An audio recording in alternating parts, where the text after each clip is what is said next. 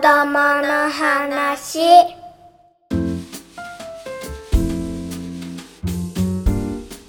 自分らしい子育てのヒントが見つかる音声マガジン子供の話。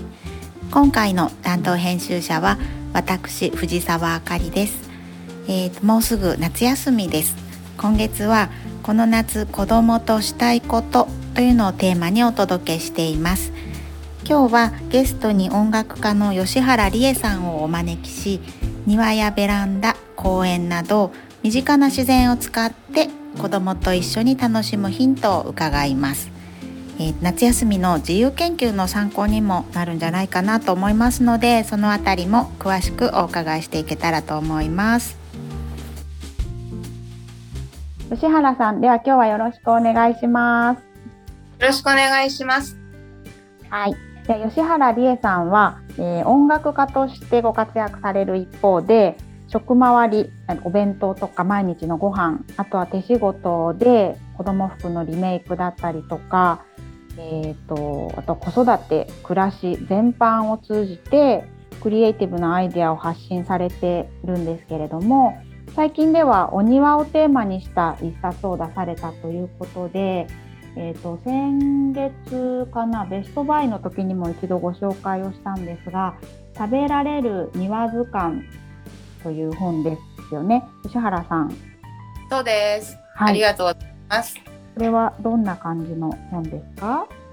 はい、えっ、と植物を育てることが小さな頃から大好きだったので、はいずっとあの庭で植物を育てるのが自分のライフワークとしてやってきたことなんですけど、この10年間ぐらいに育ててきた食べられる植物の中から、まあこれならまあ簡単だなみんなできるんじゃないかっていう植物を88種類えー、とうん集めてご紹介している本です。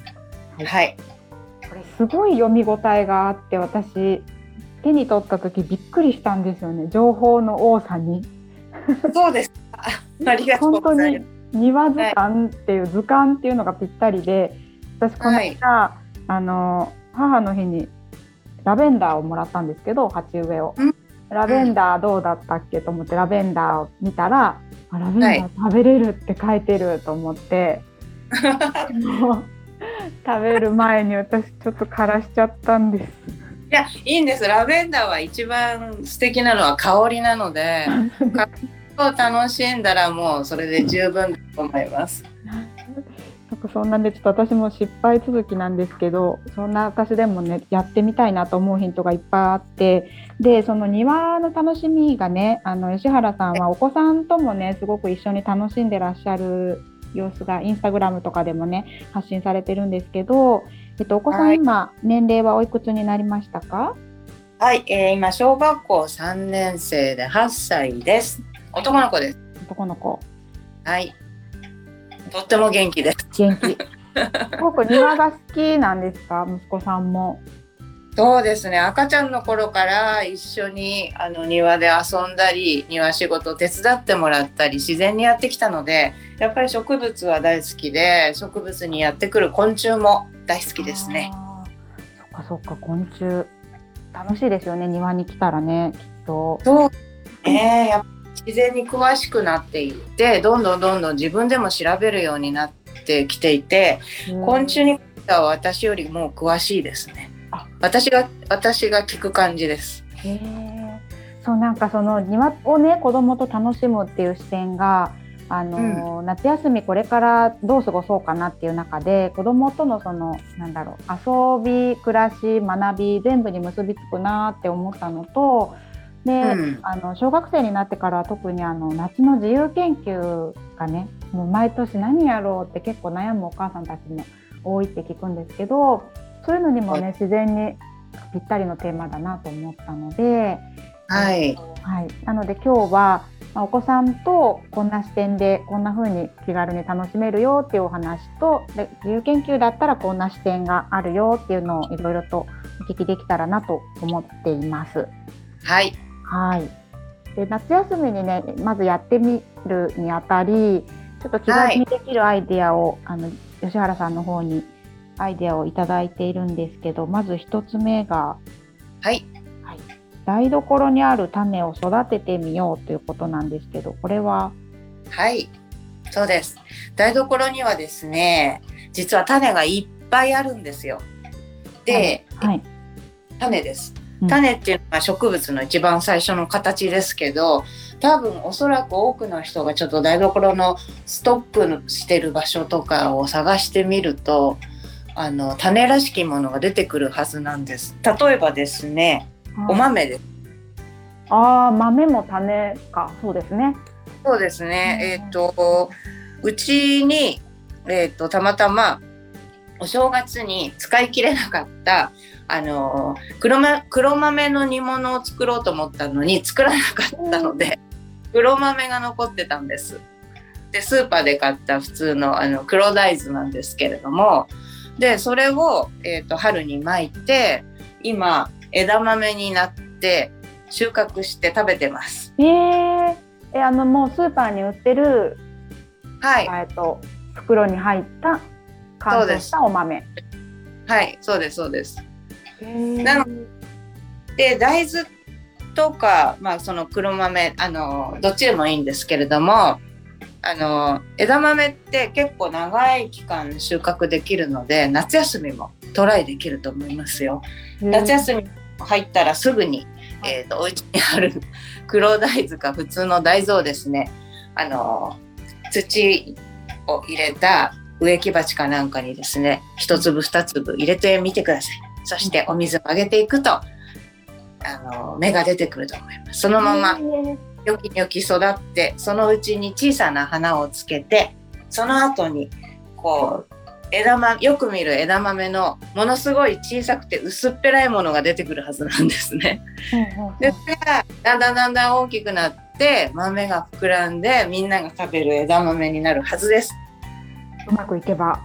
うまくいけば夏休みの終わりぐらいにちょっぴり膨らむとこまで行くんじゃないかな。だいたい2ヶ月ぐらいであのとかできるので、はい、形が見えるとこまで行くと思うんですよ。それあれですねキッチンにあったものがその豆の形になるところまで行ったら、めちゃくちゃ達成感ありますよね。成果あると思いますよ。やっぱあね見えてくると嬉しいですよね。ーうんうんうん、そうですよね。そうなんですえそのなんかはいはい。うん、それが、えー、と一番のおすすめなんですけど、あのー全部が全部ねもしかしたら出ないかもしれないけど豆に見えるものを片っ端から豆に見えるもの。そうです豆はほとんどほとんどっていうかまあ100種なのでこれは出たかもっていうのをどんどんどんどんチャレンジしていってこれは育ったこれは育たなかったでもあの実験ですからうまくいったあっていうのもそれもちゃんと観察した実験結果になるので何でもトライしてみたらいいと思うんですよ。で実際私が今年やっているのは、えー、とカレー用に買った、えー、とひよこ豆とレンズ豆がうまくいって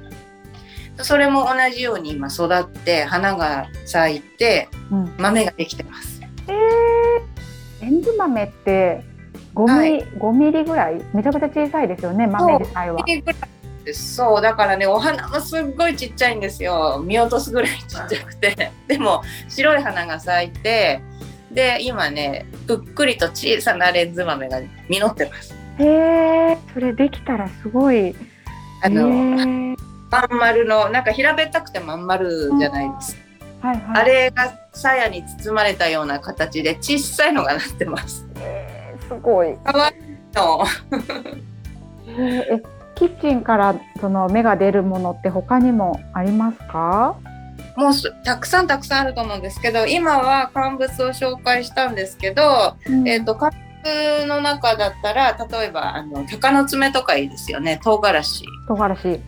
うん、で唐辛子と中から種がボソボソボソって出てくるじゃないですか。はいはいであれからってあの種の部分を捨てたりしてると思うんですよ。はいで種をまいたら出てくるはずです。あっていうか出てきます。唐辛子はすごい確率で出てくるので大丈夫だと思います。はい、で乾物もいろいろあるけど乾物じゃなくっても普段食べているお野菜とか果物の中にも種を見つけることができると思うんですよ。でまず種を探してみようっていうところから子供と一緒に始めてもいいですね。そしたらかぼちゃの種だとかピーマンやパプリカの種とかいろいろ見つかってくると思うんです。でミニトマトの中にもプツプツプツプツ入ってますよね。あれも種ですよね。ああ確かに確かに。できゅうりの中にもあるでしょそうですね。あるんだよね。ただ野菜のほとんどはまだ熟してない状態を食べてることが多いので、うんまあ種としてあのしっかり成長してない場合が多いんですよね。まだあの発芽するところまで成長してない状態で食べちゃって特にきゅうりなんかが分かりやすいと思うんですけど種らしきものがなんとなくあるけどすごく弱くて食べてもあんまり気にならないじゃないですか。うんそうですねわ種出ちゃったって感じしませんよね。だけどもっと種らしいものありますよね。あの取り除いて調理するような種です。かぼちゃなんかすごいよく出ますね。スイカも出ます。かぼかぼちゃってあの収穫し収穫する前に結構放置するんですよ。あの熟成させるみたいな？熟成させるっていうかあのみんなが知ってるあのかぼちゃの形に畑でなっててもそれから結構しばらく放置しないとこのあ甘くて美味しい状態にまでまだなならないんだよねもうちょっとさっぱりした味というかなのでかなり放置した状態で収穫して売ってるから種も成熟してるわけですねなので芽が出やすいってことあでそういうのもえっ、とまあ大人はちょっと頭に入れながらも子供はそれは実験になるからあ。うんうんうん。とりあえずじゃあ冷蔵庫の中から種を探してみようっつって野菜や果物を取り出してとりあえず出てきた種らしいものを全部植えてみるそのどんな双葉だとかどんな風に成長していくかっていうのを日にちでチェックあのちゃんと書き留めていったらものすごいいい結果になるんじゃないかなと思います。芽が出ても出なくても子供にとっては研究の対象になる。なると思うなりますよねそれもちゃんと表にしてあの結果うん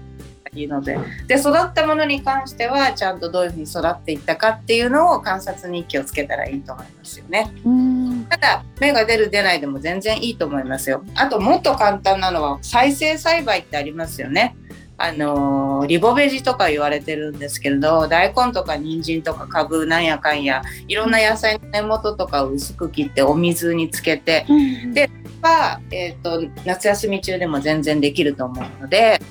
でどんな葉っぱが出てきたかっていう葉っぱの違いが大きくあると思うのでそれを観察するのも面白いと思います。確かに人参大根カブって大体まあカブはついてるけど葉っぱ落とされて売ってますもんあね。そうですね。あれを薄く切ってでだ皆さん根菜をよくやるんですけど、はい。えそれがキャベツとか小松菜ブロッコリーの芯セロリの株元とかも、まあ、とりあえずなんかここがちょうど土についてたかなっていう場所をえーと2センチぐらい切ってですねお水につけておけばほとんどのものが出ます。そうするといろんな科があの科っていうのはアブラナ科とかセリ科とかあの科が違うので大根やカブっていうのは同じ科なのでまあそっくりとは言わないけれどもまあまあ似たような感じになっていくんですけれども違う科が混ざってくるとすごく観察のしがいがあるので面白い。ねそれもあれですね。なんか1年生は1年生なりに6年はい。生は6年生なりの、はい。その音程に合った観察の視点というか、できますよね。目が出るできます。出ないだけじゃなくてこう種類に分けたりとか。そうそれもできるしね。でもなんかお同じ油中でもねやっぱりこう葉っぱが大きくなってくるとまた全然みんな違う葉っぱになっていったりするんですよ。でそういう広いのであのただ再生するだけでもいいと思います。夏休みはただ暑いので水が腐りやすいですからあのじゃ毎日あのお水替えだけはしてみてください。なるほどそこポイントですね。はい。ああとネギとかねネギもいいんじゃないですか。あネギねそうですね。ネギうちもよくやってます。ねはい簡単なのでぜひやってみてください。はい。えっ、とそうですね。あとはあの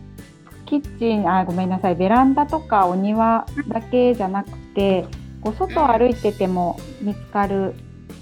観察の種というか面白い発見があるよっていうことなんですけれども、どんなはい。お散歩に出かけてるんですか、吉原さんは。特にね去年の自粛期間にやってたんですけど、テーマを散歩に行くんですよ。今日は雑草を探そうとか。雑草のけようあとはいろんな木を見つけよう。で木の実を探そう。それからね苔。苔が面白い。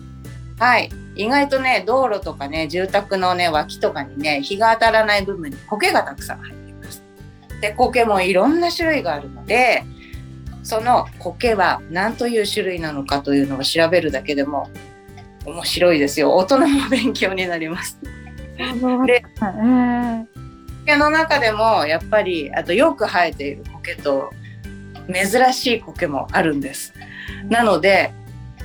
調べていくとおここにこの苔が生えてたなんてなんていうこともできるので例えばうちの近所の苔マップとか作ってちょっとくちょっと、まあ、テンション上がる人と上がらない人がいるかもしれませんけれどもここに何苔があって、まあ、銀私たちとしては銀苔っていうのが好きではいあの普通の苔がちょっとね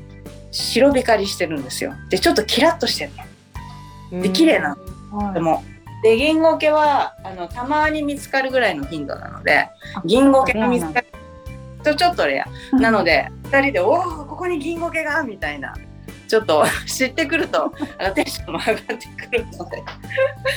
そういうことできると面白いかな。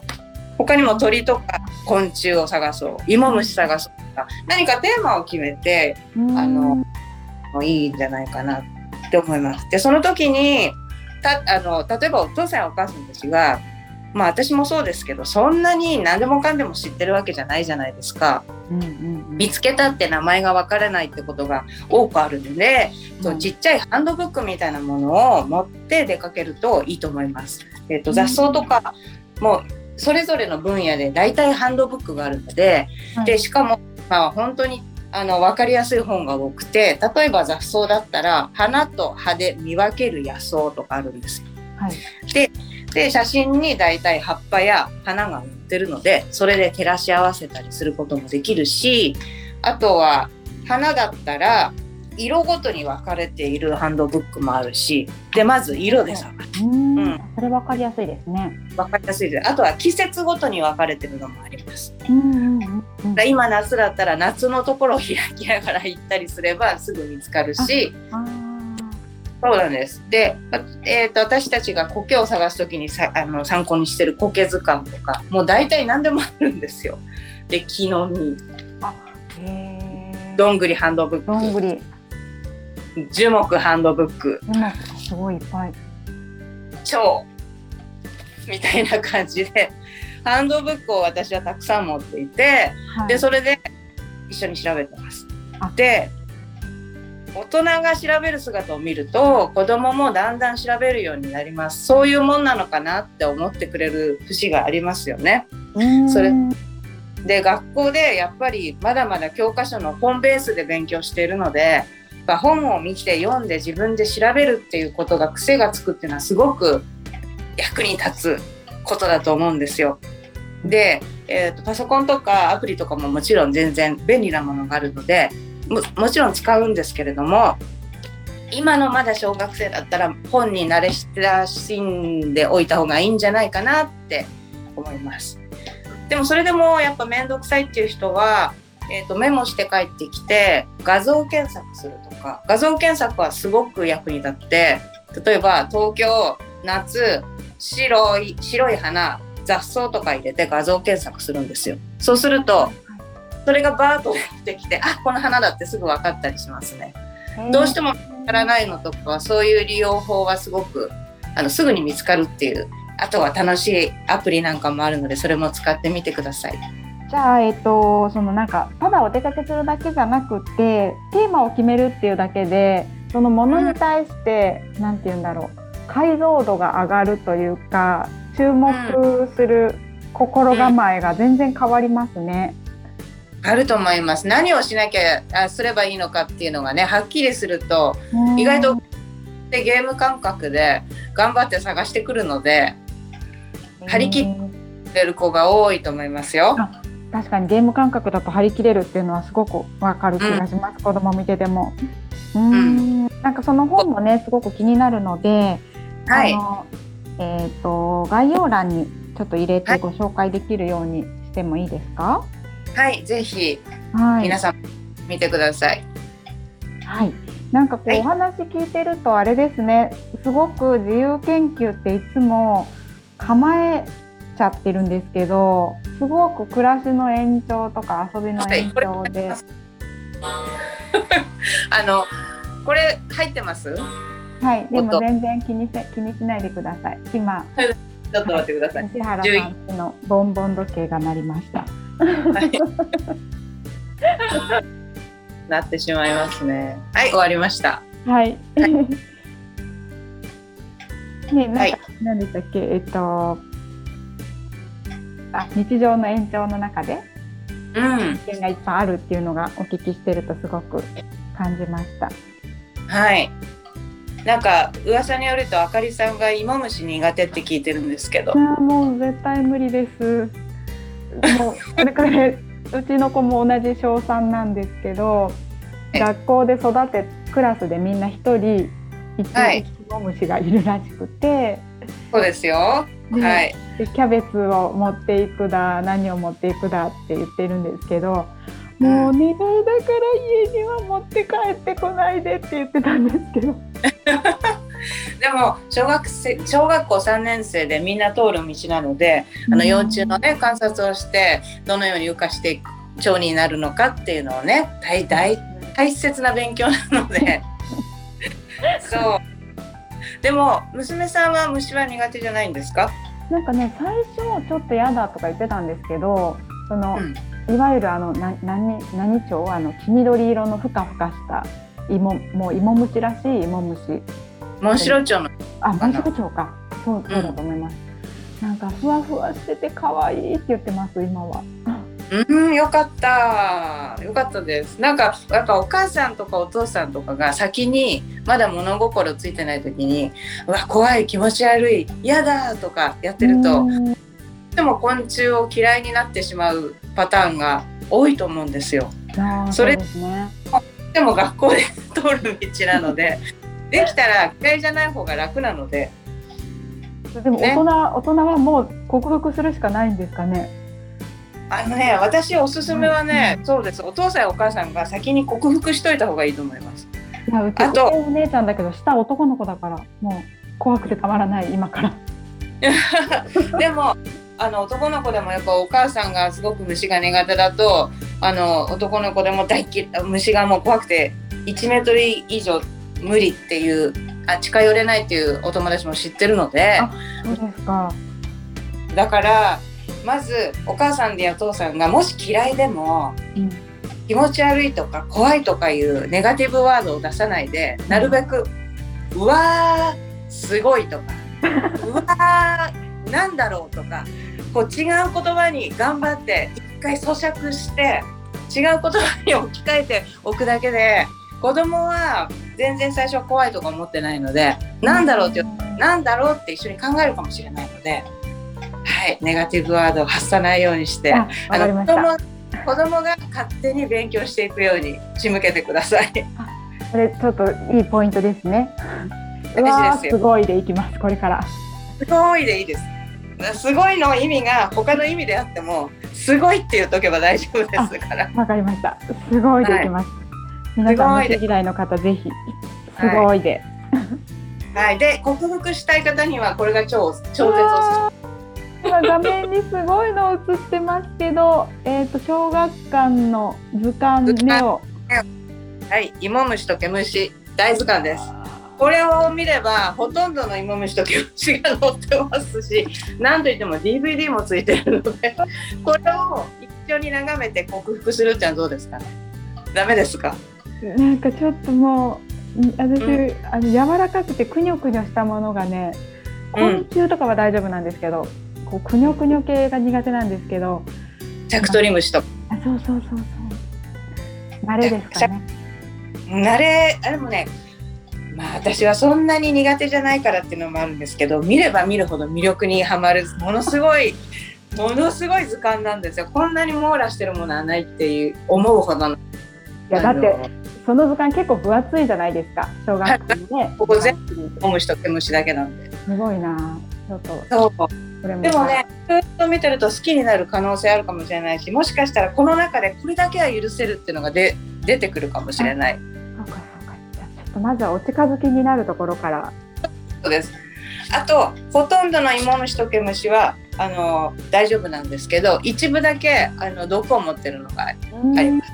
毒ガとかが有名なんですけど刺されるとめっちゃ痒くて大変なの。でそれを知っとくっていうのはちょっと大事かもしれないのであこのね。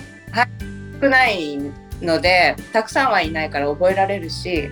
それを知っとけばね子供も大人もあの辛い目に遭わなくて済むのでそれを知る。生きる知恵としても。あそうですそうです。はいぜひあの男の子のお母さんとして じゃあてください。頑張ります。